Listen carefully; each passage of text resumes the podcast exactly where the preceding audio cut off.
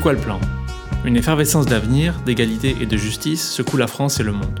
Jusqu'à présent, elle n'a pas su enclencher le frein d'urgence sur la voie des catastrophes planétaires et des dominations quotidiennes. Nous avons fait l'expérience de la force immense que nos luttes devront accumuler ensemble pour ébranler l'ordre existant. C'est quoi le plan? Un podcast de la revue Contretemps propose de débattre de toutes nos stratégies pour bâtir un autre monde. Parfois, par chance, nous avons vu le monde d'après.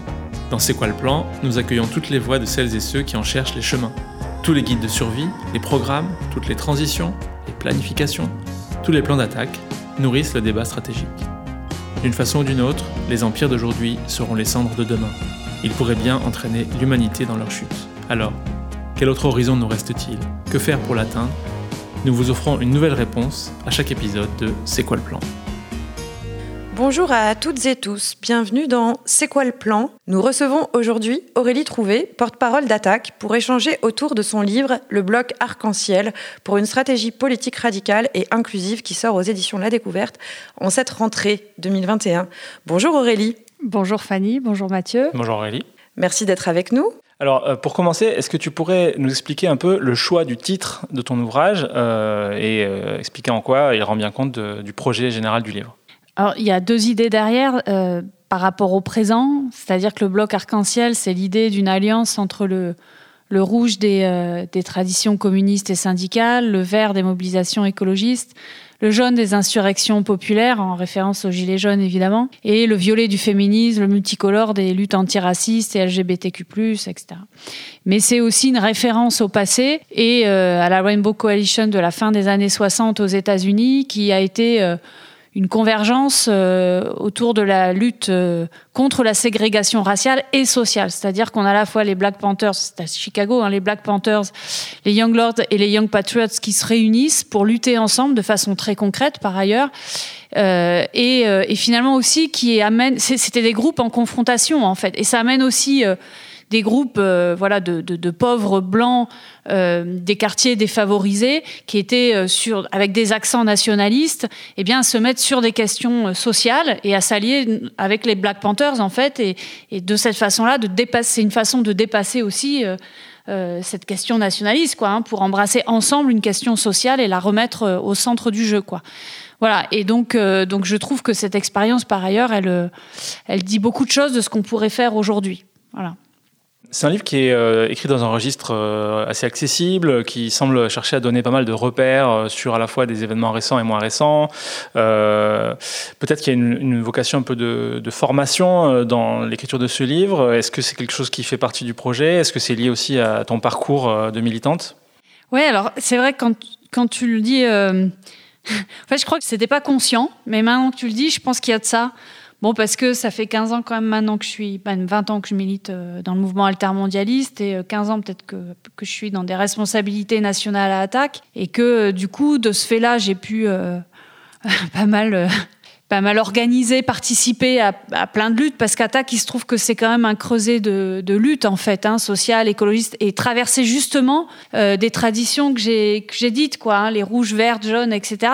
S'il y a bien, je pense, un endroit, un espace où tout ça se croise, c'est Attaque, quoi. Et donc, c'est effectivement, quand tu le dis là, c'est peut-être aussi une manière, au bout de 15 ans, de dire voilà ce que je retire de tout ça. Peut-être euh, une volonté, mais avec tout, en toute modestie aussi, hein, de voilà, de passer aux, nouvelles générations aussi, euh, voilà, de dire voilà moi ce que j'en retire, euh, en essayant d'élargir le propos, ce qui est la fin du bouquin aussi, c'est-à-dire sur le fond, qu'est-ce qu'on peut porter ensemble, qu'est-ce que ces mouvements, euh, enfin et en montrant aussi qu'il y a des convergences en matière d'idées, hein, ce que je porte sur la, relocalisation, la, la, planification et la socialisation.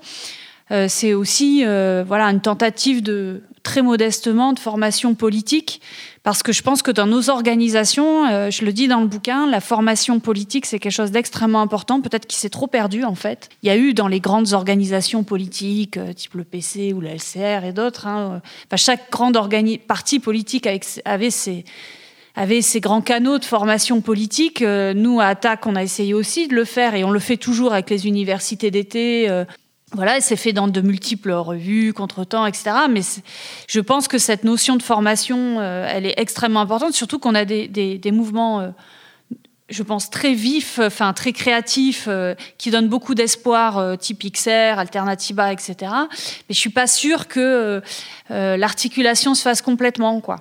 Et, quelque part aussi le partage d'expérience, quoi. Donc, ouais, peut-être qu'il y avait une tentative aussi là-dedans.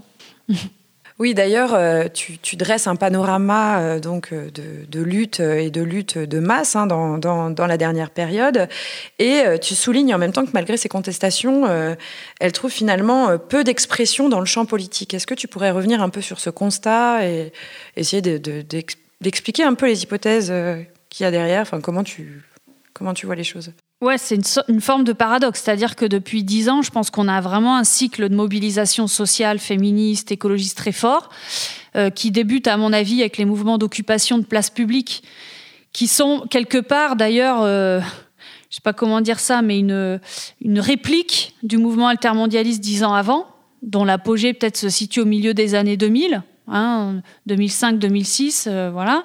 Il y a une réplique après, cinq ans plus tard, avec le mouvement des places publiques, euh, de la place Tahrir au Caire à la Puerta del Sol à Madrid, euh, Occupy Wall Street, etc., qui se poursuit après avec, à mon avis, des mouvements euh, des mouvements qui prennent de l'ampleur, les mouvements féministes avec un vrai mouvement international derrière, le mouvement climat, pareil, vrai mouvement international, et puis euh, peut-être la poursuite de ces places, de ces mouvements de place publique autour de la question de la démocratie qu'on retrouve en France avec Nuit debout, puis les Gilets jaunes, quoi, qui portent à la fois la question sociale et la question démocratique. Et à mon avis, ça c'est super important, super intéressant.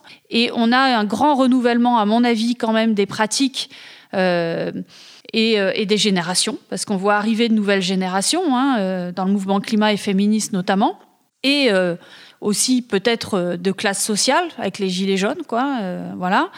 Et en même temps, il y a quand même des... Le, alors, ça, c'est le paradoxe, c'est qu'il y a ça d'un côté, il y a par ailleurs des idées de gauche, à mon avis, qui sont loin d'être minoritaire. On le voit, tu vois, le, bon, c'est un, un sondage, certes, ça a ses limites, mais, mais ce, que, ce que donne à voir l'UMA, quand le journal fait un sondage il y a quelques mois et qui montre qu'il y a des idées de gauche de rupture qui sont quand même euh, très favorablement euh, soutenues. Et on l'a vu avec le mouvement des Gilets jaunes aussi, qui était très soutenu hein, dans la population. Donc on a des idées de gauche très soutenues, on a des mobilisations sociales écologistes plutôt vives, même si la crise sanitaire, à mon avis, a, quand même atteint un petit peu ces mobilisations. Et puis de l'autre, on le voit dans le, champ politique électoral, mais pas qu'en France d'ailleurs, il y a quand même des grosses difficultés euh, de, fédération autour d'une gauche écologique radicale, au sens euh, de remise en cause euh, des racines du système. Parce que c'est ça aussi l'enseignement, je trouve, des, mouvements de ces dix dernières années, c'est qu'il y a une montée en puissance des idées radicales, quoi. Mais parce que euh, le, les contradictions du capitalisme deviennent telles qu'on ne peut de toute manière envisager un progrès social et écologique que par une remise en cause du système. Et c'est ce que portent les mouvements climat, les mouvements gilets jaunes, les mouvements féministes quand elles disent nous sommes fortes, fières, euh, féministes euh, et en colère et radicales. Voilà, c'est ça qu'on chante, mais derrière il y a cette idée de radicalité. Et donc, donc, et en même temps, voilà, une gauche écologique radicale qui euh, a, du mal aujourd'hui à, se structurer. Je pense que c'est lié aussi au, euh, système institutionnel de la cinquième en France. Mais on a quand même, alors je le dis peut-être pas assez dans le bouquin, on a quand même un problème, y compris au niveau international, parce que aujourd'hui, une, gauche écologique radicale qui s'installe vraiment dans le paysage et qui euh, prend les institutions, pour être clair, je pense que c'est compliqué à trouver aujourd'hui. voilà. Ou c'est éphémère, comme ce qu'on a vu en Grèce, on y a cru on y a cru un peu et puis euh, c'est vite retombé, quoi. Voilà. Alors encore sur cette question de, l'expression politique de toutes ces luttes, euh, une des originalités, une des forces du livre en fait, c'est que euh, il ne s'en tient pas à ce constat un petit peu euh, de déception ou de difficulté à, trouver une tradition politique, mais il essaie de faire des propositions également, d'esquisser ce à quoi pourrait ressembler une forme d'organisation politique pour les mouvements sociaux, voilà, dans le, dans le contexte actuel. donc venant de quelqu'un qui justement est en position un peu extérieure au champ de la politique au sens strict, c'est très intéressant, je trouve, et notamment il y a cette idée de, structure fédérative dans laquelle le parti euh, serait là, mais ne serait pas forcément au cœur. Euh, l'idée de, euh, constituer ces structures avec une place automatiquement réservée à des personnes qui représentent les différents mouvements sociaux, etc. Donc, est-ce que tu peux en dire un peu plus? Ouais.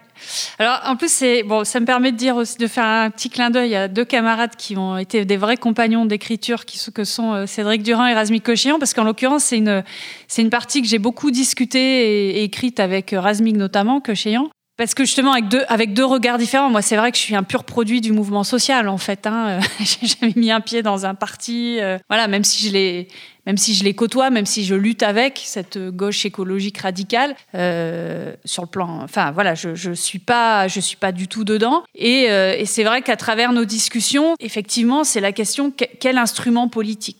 Donc toute cette partie est au conditionnel parce que c'est peut-être là où moi je suis le moins à l'aise. Hein. Je, peux parler beaucoup de mouvement social et comment on pourrait faire pour avancer. Euh, et pourtant, je vois bien que cette question de qu'est-ce qu'on fait du côté de la gauche euh, du côté du champ électoral, je vois bien que cette question, elle est centrale, parce que moi, ça fait 15 ans que je lutte et que je me dis, mais bon, il y a un moment donné, la question des institutions, on peut pas se dire, euh, ouais, vive le mouvement social euh, et buter tout le temps contre ça, quoi. Je veux dire, la dernière grande victoire qu'on a eue, elle date du CPE quand même, donc euh, c'était en 2006. Les autres, c'est quand même des victoires très partielles et, élection par élection, mise à part dans quelques communes ou voilà quelques espaces locaux, je veux dire, on a quand même globalement des institutions qui appartiennent à la droite euh, dure.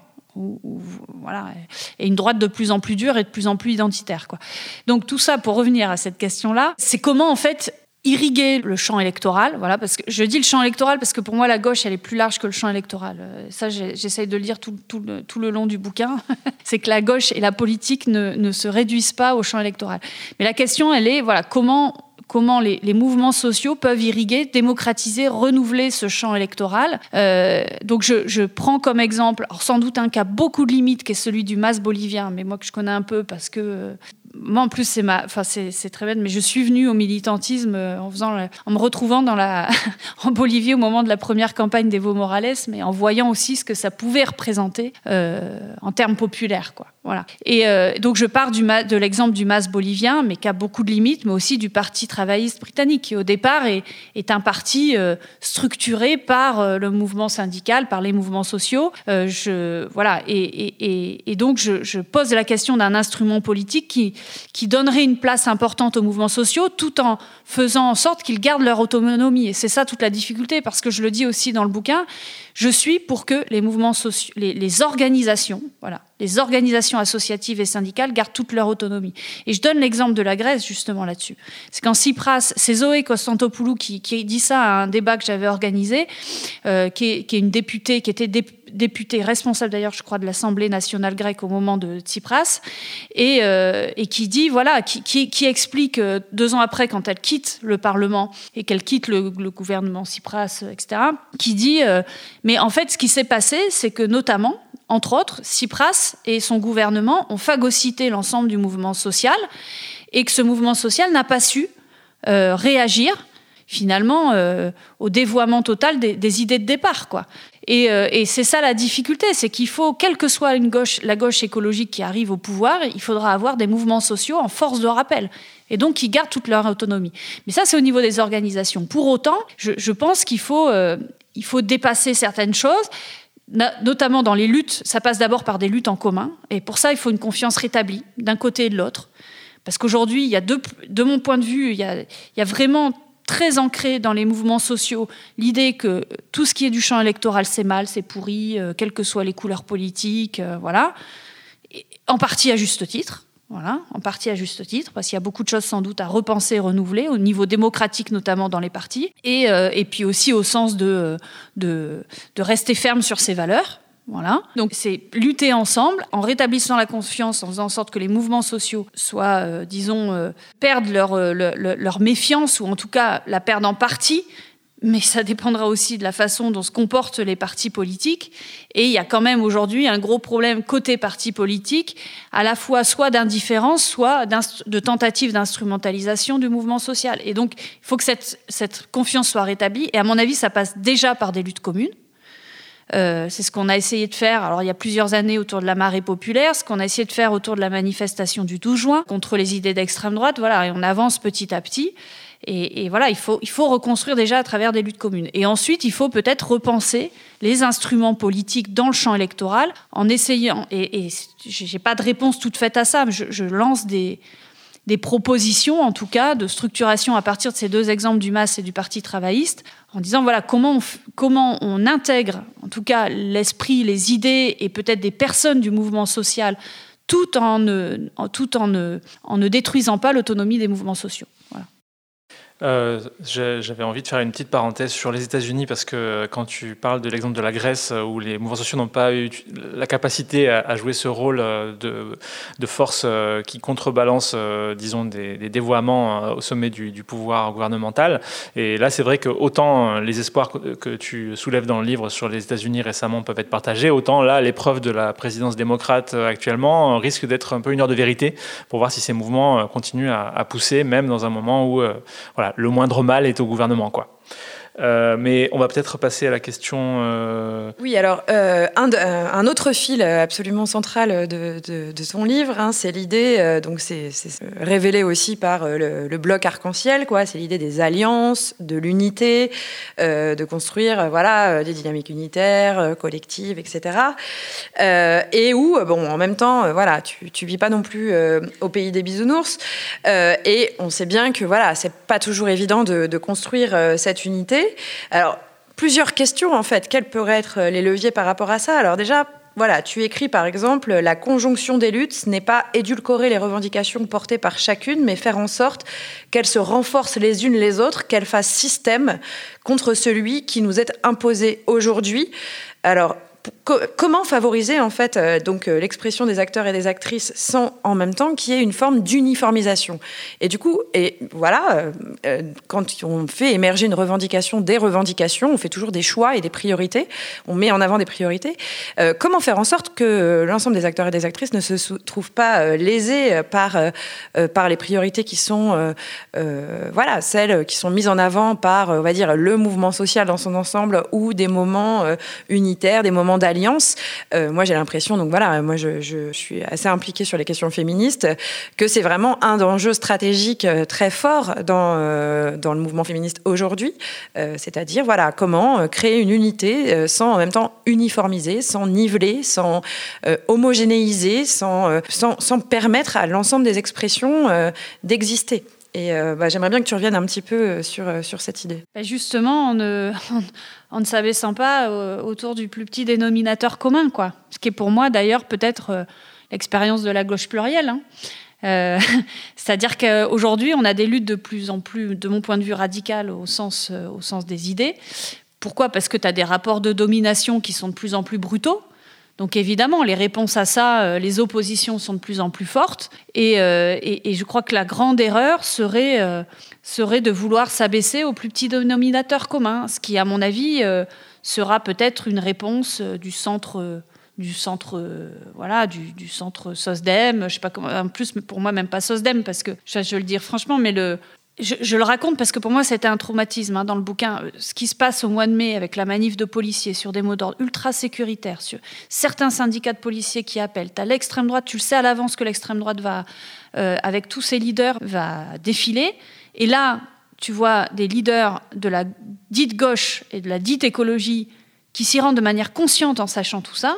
Pour moi, c'est, euh, enfin, ça a été un traumatisme, pas que pour moi, je pense, hein, dans, les mouvements sociaux euh, et très largement. Et pour moi, ça, c'est le symbole d'une, d'une, gauche qui s'écrase quelque part. Et, je pense que la gauche écologique n'arrivera au pouvoir, n'arrivera à être majoritaire que si elle garde cette radicalité. Parce que je suis persuadée qu'aujourd'hui, et on le voit à travers le mouvement des Gilets jaunes, on le voit à travers les différents mouvements qui s'expriment aujourd'hui, les gens ont conscience que la réponse ne sera que radicale. La question, elle est aujourd'hui, est-ce que ça sera la droite dure radicale ou est-ce que ça sera une gauche écologique radicale? Voilà. Mais aujourd'hui, le projet qui est en place est une droite dure très radicale.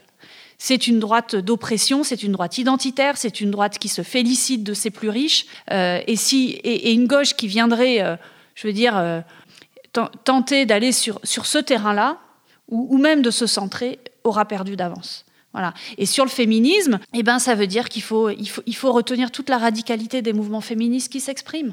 Et par ailleurs, ça c'est très important, je le dis dans le bouquin, mais ça veut dire aussi l'égale légitimité des luttes.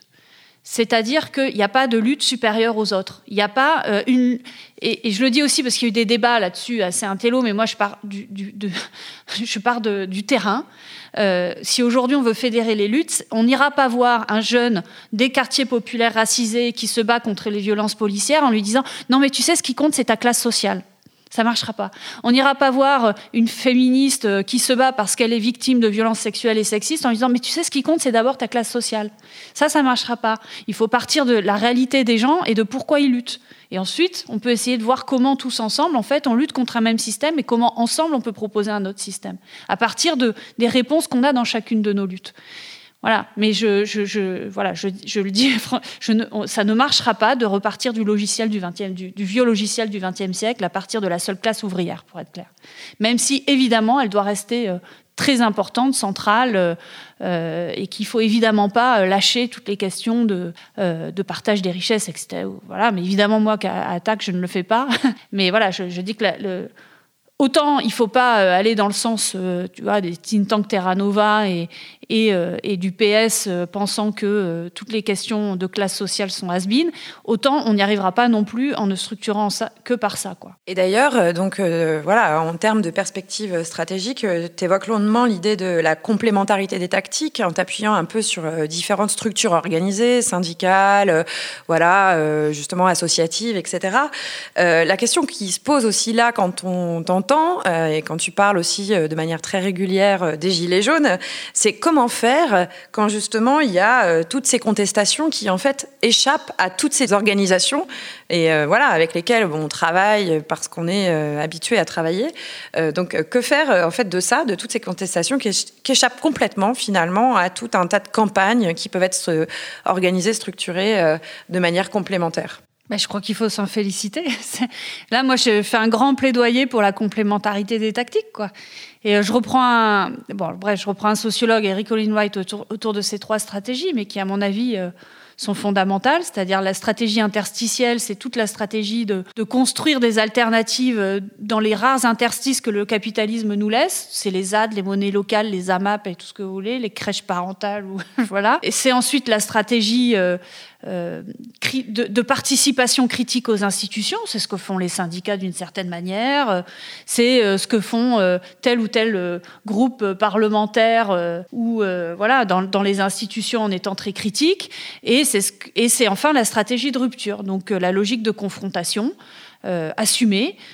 plus ou moins radicale en termes de type d'action et c'est enfin une complémentarité de, de tactique aussi, euh, en se félicitant qu'on puisse aller du plaidoyer, lobbying, plaidoyer, jusqu'au sabotage. Bon. Et moi, je trouve que ça ne pose pas de problème. Chacun son champ. Parfois, on en a plusieurs d'ailleurs au sein d'une même organisation ou, ou au sein d'un même mouvement. Et, euh, et je pense qu'il faut se féliciter de cette diversité et que donc il faut se garder aussi. Alors, je parle quand même, voilà, c'est pas bisounours, je dis aussi qu'il y a des difficultés il faut quand même se garder, du coup, euh, comme première réaction, par, exemple, après une manif, il faut peut-être se garder de dire, euh, en première réaction, euh, le problème, c'est ceux qui manifestaient avec nous et qui sont violents. Bon. Mais en même temps, j'ai envie de dire aussi, la complémentarité des tactiques, c'est le respect des tactiques. Et par exemple, quand on se retrouve dans une manif avec une logique qui serait d'aller taper sur les militants d'à côté ou sur le SO d'un syndicat, j'estime que c'est plus notre camp en fait. Voilà. Euh, et qu'en tout cas, ça joue contre notre camp. C'est-à-dire qu'après, il y a un respect aussi des tactiques. Si euh, dans une manifestation, les organisateurs ont décidé d'une manifestation festive, conviviale, familiale, parce qu'on veut aussi pouvoir élargir, euh, voilà, je pense que ça, ça se respecte. Donc voilà, c'est compliqué. Hein, c'est une ligne de crête entre. Et la complémentarité des tactiques est vraiment compliquée au sein des mouvements sociaux. Moi, j'y étais confrontée depuis des années. En tant que parmi les organisatrices de certaines manifestations, euh, notamment à Paris. C'est très compliqué entre voilà, le fait à la fois d'être de, de, heureux de cette complémentarité de tactique, enfin de cette diversité de tactique, et en même temps de ne pas accepter euh, qu'une tactique en bouffe l'autre. Je ne sais pas si c'est clair, mais voilà. Oui, je voulais justement prolonger cette discussion sur la complémentarité des tactiques. Une autre expression courante, c'est diversité des tactiques. Et euh, je pense que c'est important d'insister sur le, fait que quand on parle de ça, on ne parle pas simplement de, tout un tas de choses qui en fait seraient complémentaires de façon évidente. C'est-à-dire que justement, ce serait peut-être pas nécessaire d'insister autant là-dessus ou de, penser que c'est une solution au problème qu'on rencontre si euh, les choses se complétaient d'elles-mêmes. C'est-à-dire qu'il y a tout un travail à faire pour se rendre compte que des choses qui sont a priori des choix opposés, euh, c'est pas, euh, voilà, pas évident de se dire que le fait d'avoir une ZAD qui arrive à empêcher un grand projet inutile et nuisible à l'environnement, etc., et le fait d'avoir un projet électoral assez fort qui arrive à avancer, au moins sur certains points, des, positions politiques dans les institutions qui visent à bloquer les politiques des classes dirigeantes, se dire que ces deux choses-là, qui sont deux façons de faire de la politique extrêmement différentes et où les mêmes enfin, une même personne aura tendance à pas faire les deux, se dire qu'en fait, il faudrait que l'un et l'autre projet se reconnaissent comme euh, appartenant à un même camp et euh, se rendre compte que s'ils arrivent à augmenter leur, euh, simultanéité, leur, voilà, leur action en tenaille, puisque c'est une expression que tu emploies dans le livre, eh bien, voilà, on, pourrait créer des situations beaucoup plus propices à des vraies, des vraies victoires sociales et politiques. Donc, voilà, est-ce que tu pourrais prolonger cette, cette réflexion que tu as dans le livre sur la, la stratégie de la tenaille?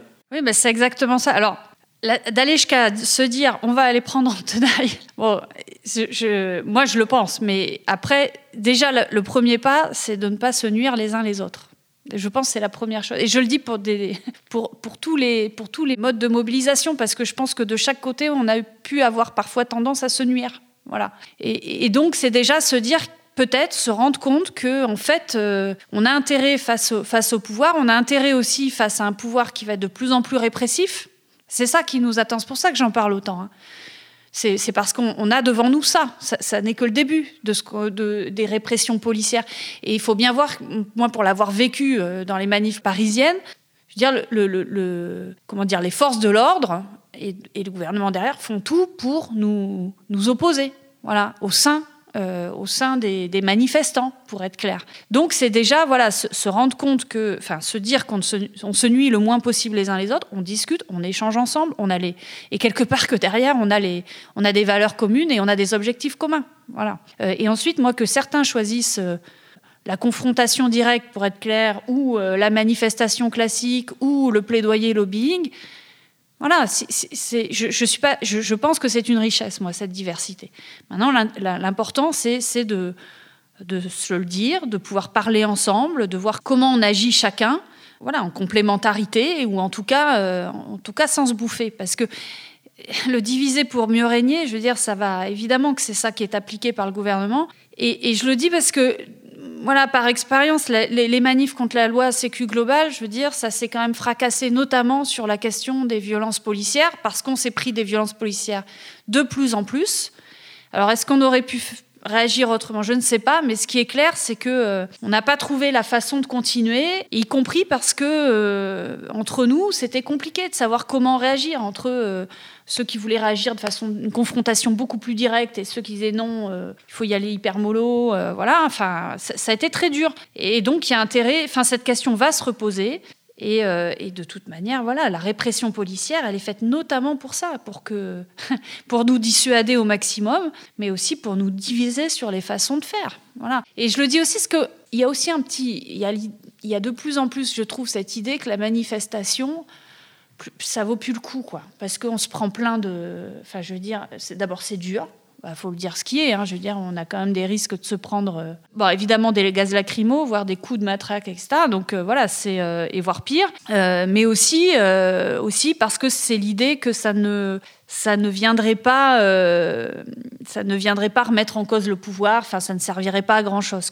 Et ça, moi, je dis attention parce que parce qu'aujourd'hui, sans doute que c'est quand même une des grandes marges de manœuvre qui nous reste et une des grandes marges de mobilisation populaire qui nous reste. Et par exemple, l'action de désobéissance civile. Euh, à quelques dizaines, euh, comme on a fait à la Samaritaine, c'est extrêmement précieux.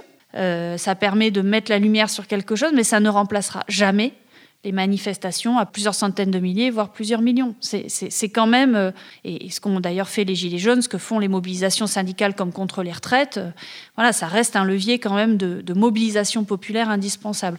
Et pour ça, je le redis, il faut qu'il y ait... Euh, enfin, ça fait partie de la complémentarité de tactique. Il ne faut pas oublier cette mode, ce mode de mobilisation qui reste essentiel. Quoi. Mais alors, euh, en même temps, s'il euh, y a ce sentiment qu'il y a des formes de mobilisation qui ne valent plus le coup, euh, je pense qu'il est quand même évident que c'est aussi parce qu'on a du mal à trouver la voie vers de grandes victoires, vers des victoires vraiment qui marquent une génération, qui remettent à l'ordre du jour pour des, masses de gens qui aujourd'hui sont très désabusés de leur propre capacité à, à, transformer la société pour arrêter un peu les catastrophes qui nous, qui nous tombent dessus. donc voilà, il y a aussi des raisons qui sont à ce niveau-là et qui font que le fait d'avoir comme une sorte de palette un petit peu peu très variée de mobilisation est insuffisant. C'est-à-dire, il ne suffit pas seulement de voir qu'il y a cette richesse, mais de voir comment elle peut fonctionner de la manière la plus euh, puissante, en fait. Comment elle peut devenir une accumulation de puissance. Et à mon avis, on en revient à cette question de euh, la tenaille au sens de, euh, d'une simultanéité, de l'idée que, en fait, s'il y a un moment donné où c'est le moment d'y aller, comme on l'a peut-être senti que, en tout cas, nous, dans notre partie de la société, dans nos secteurs de mouvement, etc., en décembre 2019, janvier 2020, pour nous, il y avait une sorte d'évidence que c'était le moment, mais manifestement, ça n'a pas été aussi évident tout le monde. Il y a des secteurs de la société qui ne sont pas entrés dans ce mouvement, qui l'ont pas vu comme le leur, etc. Donc voilà, ce qui est en jeu, c'est d'arriver à trouver cette temporalité. J'avais écrit un peu, les articles que j'ai écrits au printemps 2020 pour la revue Contretemps euh, vont vraiment euh, un peu sur ces questions-là. Alors, ma question du coup, c'est est-ce qu'on y vient? Est-ce que depuis ce moment-là, est-ce que ces derniers mois, ces dernières années, au moins dans les esprits, euh, c'est une idée qui fait son chemin? Est-ce que euh, voilà, différents secteurs des mouvements sociaux se rendent compte qu'en fait, euh, les uns sans les autres, on va pas y arriver et que à la prochaine occasion, il faudra y aller ensemble? Est-ce que tu penses que ça, ça progresse? Moi, je trouve que le mouvement des retraites a été extrêmement riche pour ça. Mais en fait, c'est ce que je dis dans le bouquin, c'est que je pense qu'on s'est vraiment coupé les ailes en plein vol parce qu'il y avait plein de mobilisations en même temps. Enfin, se souvienne, il y avait le mouvement féministe qui était très fort, quoi. Autour des 7 et 8 mars, ça a été très très fort.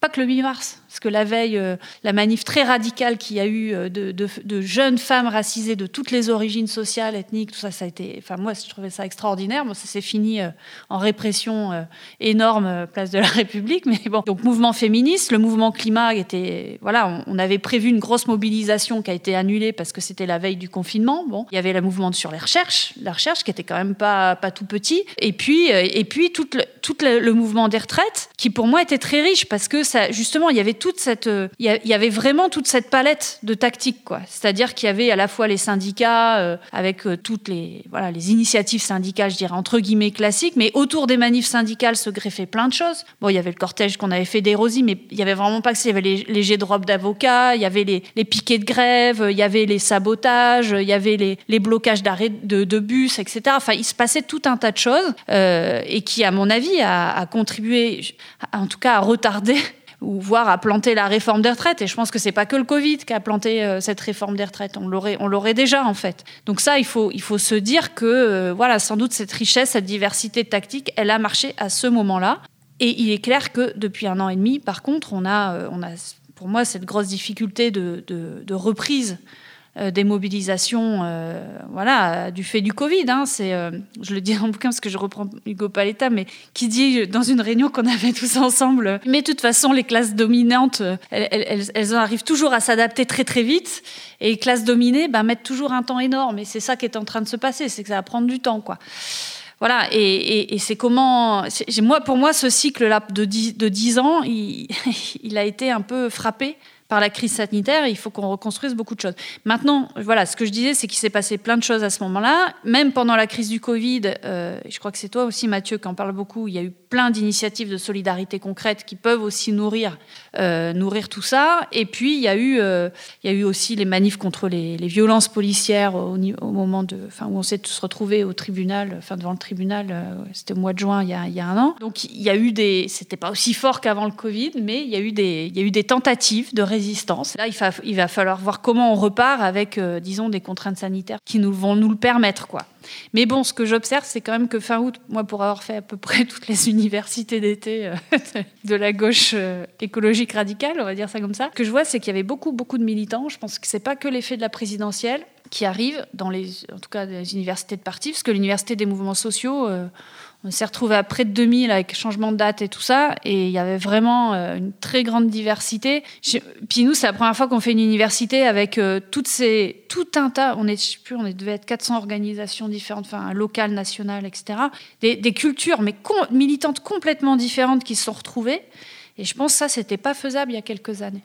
Donc euh, je me dis qu'il est en train de se passer des choses, des hybridations entre les, mouvements plus jeunes XR, Alternativa, les mouvements féministes, etc., ou antiracistes, et puis les mouvements plus classiques, quoi, dont fait partie Attaque, euh, ou les syndicats, les grandes ONG environnementales, euh, et tout ça. Puis dernier, peut-être dernière expérience intéressante moi que j'évoque, c'est euh, plus jamais ça évidemment, peut-être plus vécu plus de façon plus institutionnelle parce que c'est au départ des, grandes organisations syndicales, associatives qui se retrouvent mais c'est vraiment complètement inédit, quoi. C'est-à-dire qu'on se retrouve autour de la table et pour construire des mobilisations et des revendications fortes, Greenpeace, CGT, FSU, Solidaire, Conf Paysanne, Attaque, Oxfam, etc.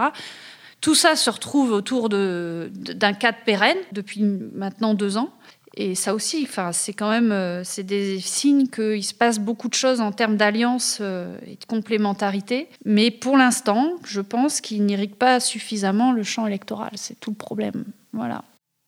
Oui, alors du coup, là, tu, tu y reviens à plusieurs euh, reprises. on ne peut pas faire comme si l'année qui s'annonce ne sera pas donc une année électorale. Comment tu, toi, tu te situerais par rapport à tout ce qui est en train de se dessiner, par rapport aux primaires qui sont en train d'avoir lieu euh, dans différents partis? Est-ce qu'il euh, y a euh, des orientations qui te paraissent davantage correspondre à ce que tu défends ou pas? À quelles conditions ça pourrait? Par ailleurs, il y a différentes initiatives qui, qui émergent. Il est question, par exemple, de primaires populaires. Comment est-ce que tu te situes par rapport à ce type d'initiative, par exemple? En fait, ça, fait partie de tout un tas d'initiatives depuis 10-20 ans. Euh, il y a eu la candidature Beauvais, il y a eu le Front de gauche, il y a eu tout un tas d'initiatives type le Bing Bang, euh, la Fédération, etc. Et, aujourd'hui, la primaire populaire. Tout ça, à mon avis, est, plutôt positif dans le sens où, où ça pousse vers euh, cette idée de convergence, vers une gauche écologique radicale, le problème étant justement cette radicalité, c'est-à-dire à un moment donné, cette radicalité, il faut l'incarner autour de valeurs et d'un programme commun. Et le problème de la primaire populaire, mais parce qu'elle est prise dans ce jeu de la présidentielle, c'est que il n'y a, pas aujourd'hui de programme commun qui la structure. Donc elle, est, autour de la désignation d'une personne plutôt que d'un programme.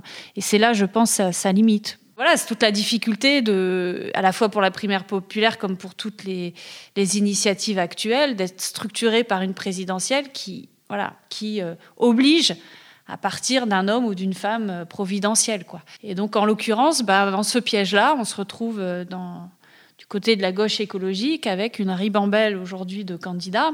Et bon, moi, je peux pas lire dans la boule de cristal. Euh, toute la difficulté sera est-ce qu'il y a, voilà, est-ce qu'il y a au moins un candidat ou une candidate qui amènera un mouvement collectif permettant, permettant à un moment donné de faire converger les différentes aspirations, cultures militantes se retrouvant sur un projet de gauche écologique. Je peux pas le dire à l'avance. Et euh, je pense que surtout, euh, beaucoup sera. Alors, je ne suis pas pour faire l'impasse sur 2022, parce que par ailleurs, ça craint à mort. Euh, on a quand même le. Enfin, ce que je dis dans le bouquin, c'est que Marine Le Pen a quand même, on a quand même tous les risques d'avoir Marine Le Pen au pouvoir, que ce soit directement ou parce qu'elle aura nettement influencé le programme de celui qui sera au pouvoir. Donc, dans tous les cas, on aura les idées d'extrême droite au pouvoir, quoi à mon avis, en plus, avec euh, si Macron ou les Républicains passent, avec une droite encore plus décomplexée qui pourra allègrement encore euh, aller sur, euh, sur les terres davantage de l'extrême droite. Donc, on peut guère faire l'impasse sur 2022 et en même temps, on est coincé par ce système de présidentiel. Ce qui est sûr, voilà, sans vouloir, en plus, comme je suis porte-parole d'attaque, je ne peux pas dire il faut voter pour un tel ou un tel, mais ce qui est certain, c'est que je, je pense qu'on ne peut pas aujourd'hui se satisfaire d'une gauche écologique molle qui dit que qui dirait qu'on peut s'arranger avec des changements à la marge. Euh, voilà, il y, a besoin d'un changement de système qui passe euh, par un certain nombre de, leviers. Euh, je pense qu'aujourd'hui, la question de la planification, de la relocalisation, d'une remise au centre des pouvoirs publics, euh, voilà, de, décroissance énergétique et matérielle, toutes ces questions-là doivent être abordées. Et aussi de lutte contre des... Et, de dire les choses aussi, je voulais finir là-dessus aussi, c'est que euh, Macron, c'est vraiment l'idéologie de la fin des idéologies. C'est-à-dire que je pense tout le projet de Macron a été de, en s'appuyant d'ailleurs bien sur... Euh, le quinquennat Hollande, hein, qui avait bien tracé le chemin. Tout, tout est fondé sur il n'y a plus de rapports de domination, essayer de les effacer. Euh, du capital sur le travail et le vivant, mais aussi la domination des hommes sur les femmes et des blancs sur les non-blancs. Et donc, nous, c'est comment on ne lâche aucun de ces rapports de domination. Et par exemple, aujourd'hui, la question euh, des violences policières, la question euh, du racisme contre les musulmans, parce qu'ils sont précisément une cible privilégiée du, gouvernement. Bon, et que oui, il y a aujourd'hui un racisme systémique dans la société. voilà, tous ces thèmes-là toutes ces idées-là, pour moi, ne peuvent, ne, peuvent être édulcorées. Et, donc, euh, voilà, je, pense qu'aujourd'hui, il faut. je ne sais pas si 2022, ce sera l'occasion parce qu'on a un système présidentiel qui est, qui est compliqué. Bon, on a des législatives derrière quand même. Voilà, mais, mais donc je pense qu'il faut voir les choses sur plusieurs années aussi. Ce qui est sûr, c'est qu'il y a une reconstruction de la gauche à, à opérer autour de cette gauche écologique radicale, allant chercher aussi dans les cultures militantes qui sont dans différents partis, parce que je, pense que, y compris dans des partis euh, dans partis qu'on pourrait penser mous, voilà, on va dire ça comme ça, il y a des militants qui sont, euh, qui sont sur des idées radicales et qui, euh, qui peuvent, avec des cultures peut-être un peu différentes, pouvoir se rallier à un projet de convergence. Mais je ne vois pas comment on peut y arriver sans, sans une, sans un arc de force et, et, des alliances beaucoup plus larges. Quoi. Voilà, tout en restant radical, et c'est toute la difficulté et tout ce à quoi essaye de répondre ce bouquin très modestement. Voilà. Alors, dans ta réponse, tu mentionnais euh, ce que tu appelles dans la dernière section du livre euh, les trois leviers fondamentaux dans la constitution du bloc arc-en-ciel. Donc, euh, planifier, relocaliser, socialiser. Et alors, justement, je voulais te demander un peu de nous en dire plus à la fois sur le contenu un peu de ces trois leviers et sur leur statut. C'est-à-dire, est-ce que ce sont des éléments de programme que pourraient reprendre des campagnes électorales? Est-ce que ce sont des choses à mettre en œuvre par nous-mêmes, par en bas, dès maintenant? Est-ce que ce sont des mots d'ordre à populariser pour cimenter une sorte d'unité dans un même camp euh, et politique euh, et de faire en sorte que les tactiques diverses jouent en tenaille euh, à la prochaine occasion. Voilà, ou est-ce que c'est un peu tout ça à la fois? Enfin voilà, essayez de nous dire un peu plus sur ces trois leviers. Ouais, alors pourquoi ces trois leviers? Parce que je, en fait, Bon, après, c'est voilà, moi, c'est à partir d'un regard de, responsable de mouvement social euh, euh, et, peut-être aussi d'économiste de gauche, parce que j'ai quand même mon, voilà mon, étiquette ou en tout cas mon identité d'économiste ici, mais c'est ce que je me figure comme étant, comme pouvant être justement des, leviers communs. La planification écologique et sociale, parce que euh, nous avons besoin de planifier sur 5, 10, 15, 20 ans ce qui, les, grands changements à opérer, et notamment euh, les grands changements en termes de désinvestissement-investissement. C'est-à-dire qu'aujourd'hui, il faut désinvestir, il faut se le dire, il faut désinvestir des activités les plus polluantes. Donc il faut voir aussi comment on garantit l'emploi de tous les, de tous les secteurs dans lesquels, desquels on va désinvestir. Et c'est ça qui permettra que les salariés euh, que les, syndicats de salariés ne voient pas la question écologique comme une menace. Voilà. Et à côté, il faut évidemment investir massivement dans la transition écologique et les secteurs euh, la transition écologique, mais aussi les services publics euh, massivement. Donc ça, c'est première chose. Mais justement, quand je parle de planification, et c'est là, c'est un très important parce que ça fait le lien entre les cultures militantes, euh, c'est que je pense qu'il y a à la fois l'idée de replacer les pouvoirs publics au centre, mais en même temps de dire il faut s'appuyer sur les territoires, sur les collectivités locales. Donc c'est une décentralisation tout de même conditionnée d'un certain nombre de compétences. Donc c'est pas le centralisme national et c'est pas le Gosplan. Voilà. Et c'est aussi s'appuyer sur les communs entre guillemets. Je dis ça parce que là il y a une tradition plus, euh, je sais pas comment dire, mais je sais pas si elle est anarcho-libertaire ou j'en sais rien, mais il y a une tradition étatiste publique et puis il y a cette tradition des communs. Et je pense qu'il ne faut pas les opposer. C'est comment aussi les pouvoirs publics sont leviers de développement des communs. Évidemment, de manière conditionnée là aussi, comment on développe euh, l'économie dite solidaire, mais euh, c'est pas n'importe quelle économie solidaire, hein, parce qu'il y a tout aussi dans l'ESS. Euh, c'est comment on développe cette économie solidaire, comment on s'appuie sur, euh, sur les, des, initiatives très locales, sur des coopératives locales, sur des réseaux citoyens, sur, je, citais les AMAT, plein d'autres choses, pour, pour changer la société et comment on fait en sorte que, c'est partie que ce soit partie intégrante de la planification. Voilà. Et, donc, c'est, quelque part, c'est avoir une réponse qui soit pas une planification à la. Oui, je le dis au départ, c'est pas le gosse-plan, quoi. Voilà. Et c'est pas non plus la planification euh, telle que nous l'a vendue. Euh, le gouvernement, c'est-à-dire que c'est une réelle planification tout de même qui agit fortement sur la société. La relocalisation, pour moi, c'est extrêmement important parce que c'est aussi la question face à, à l'extrême droite. Comment se réapproprie la question des territoires? Et ça, c'est très, enfin pour moi, c'est euh, voilà, c'est et c'est pour ça que je parle de relocalisation solidaire. C'est pas euh, la relocalisation à la Montebourg et aux souverainistes euh, selon les souverainistes nationaux. Hein. C'est-à-dire que le capitalisme France, juste relocalisation pour s'enchanter du patronat français, des start-up et compagnie, mais dire que quand même l'immigration, faut faire attention c'est pas ça. c'est euh, la libre circulation des personnes, mais la régulation forte de la circulation des, biens et marchandises, libre circulation des personnes et des connaissances, régulation forte, euh, drastique des biens et des capitaux. Voilà, c'est ça l'idée. Donc, euh, et, pour la relocalisation, c'est aussi. Alors, je, cite par ailleurs des, le mouvement à Bersalé au Pays Basque, auquel je suis très liée, pour avoir notamment organisé le contre G7 avec eux, mais parce que je, mais pas seulement, parce que pour moi, c'est justement précisément comment euh, des mouvements d'autonomie régionale sans qu'on soit obligé d'ailleurs de se rallier à leur, leur volonté d'indépendance euh, basse du Pays basque, etc. Mais c'est quand même des mouvements qui nous montrent comment on peut, à travers la question territoriale, d'abord porter la solidarité internationale et redonner du poids et de l'autonomie au territoire pour faire valoir des cultures locales. Et ça, ça me semble très important. Il faut qu'on puisse s'en emparer à gauche. Et là, il y a vraiment des mouvements autonomistes locaux dont on n'est pas obligé de, partager l'ensemble des revendications, mais des mouvements qui peuvent nous apporter énormément sur cette question de la relocalisation solidaire et de la réappropriation de la question territoriale et des identités territoriales. Voilà. Et puis, sinon, dernière chose, la socialisation. C'est pour aussi répondre à toute cette euh, gauche molle, ou écologie molle, euh, qui, par exemple, pourrait euh, scander que, euh, enfin qui scande d'ailleurs pour certains, le fait que l'économie de marché est compatible avec, par exemple, la transition écologique et, la libre entreprise. Bon, bah ça je pense que c'est complètement à côté de la plaque, en fait, ou c'est mentir délibérément, ou, ou, ne pas avoir conscience que, en tout cas, il va falloir un très très gros changement de système. Il va falloir mettre sous, il va falloir changer, par exemple, faire ne serait-ce que l'idée que les que l'allocation de l'emploi, des investissements et des investissements ne peut plus être du seul ressort de la rentabilité financière. Rien que ça, ça demande un changement profond de la manière de décider dans les entreprises. Euh, ça veut dire un replacement des pouvoirs publics au centre des décisions. Enfin, voilà, et, une démocratisation de toutes ces décisions-là en remettant au cœur de ces décisions les salariés, euh, les collectivités locales, les citoyens, etc. Rien que ça, ça demande des changements extrêmement importants. Et donc, euh, évidemment, que la libre entreprise euh, euh, et, l'économie de marché ne sont, pas compatibles avec ça. ça. demande forcément un recul très fort de l'économie de marché. Parce que précisément, le capitalisme, c'est quoi?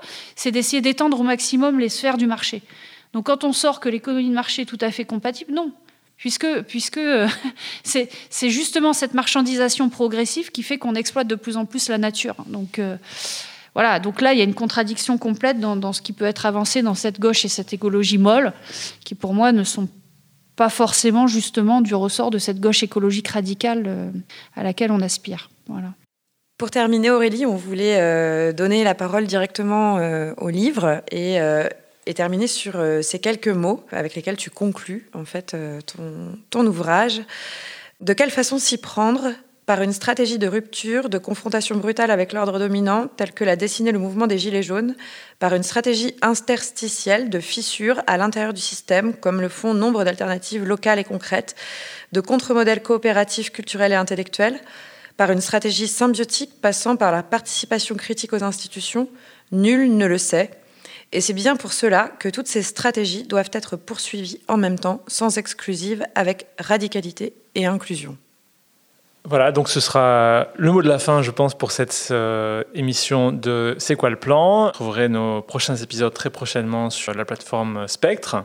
Encore merci euh, Aurélie Trouvé d'avoir été avec nous. Merci à vous. Merci. Et, euh, et à très bientôt dans les luttes sociales et dans les rues.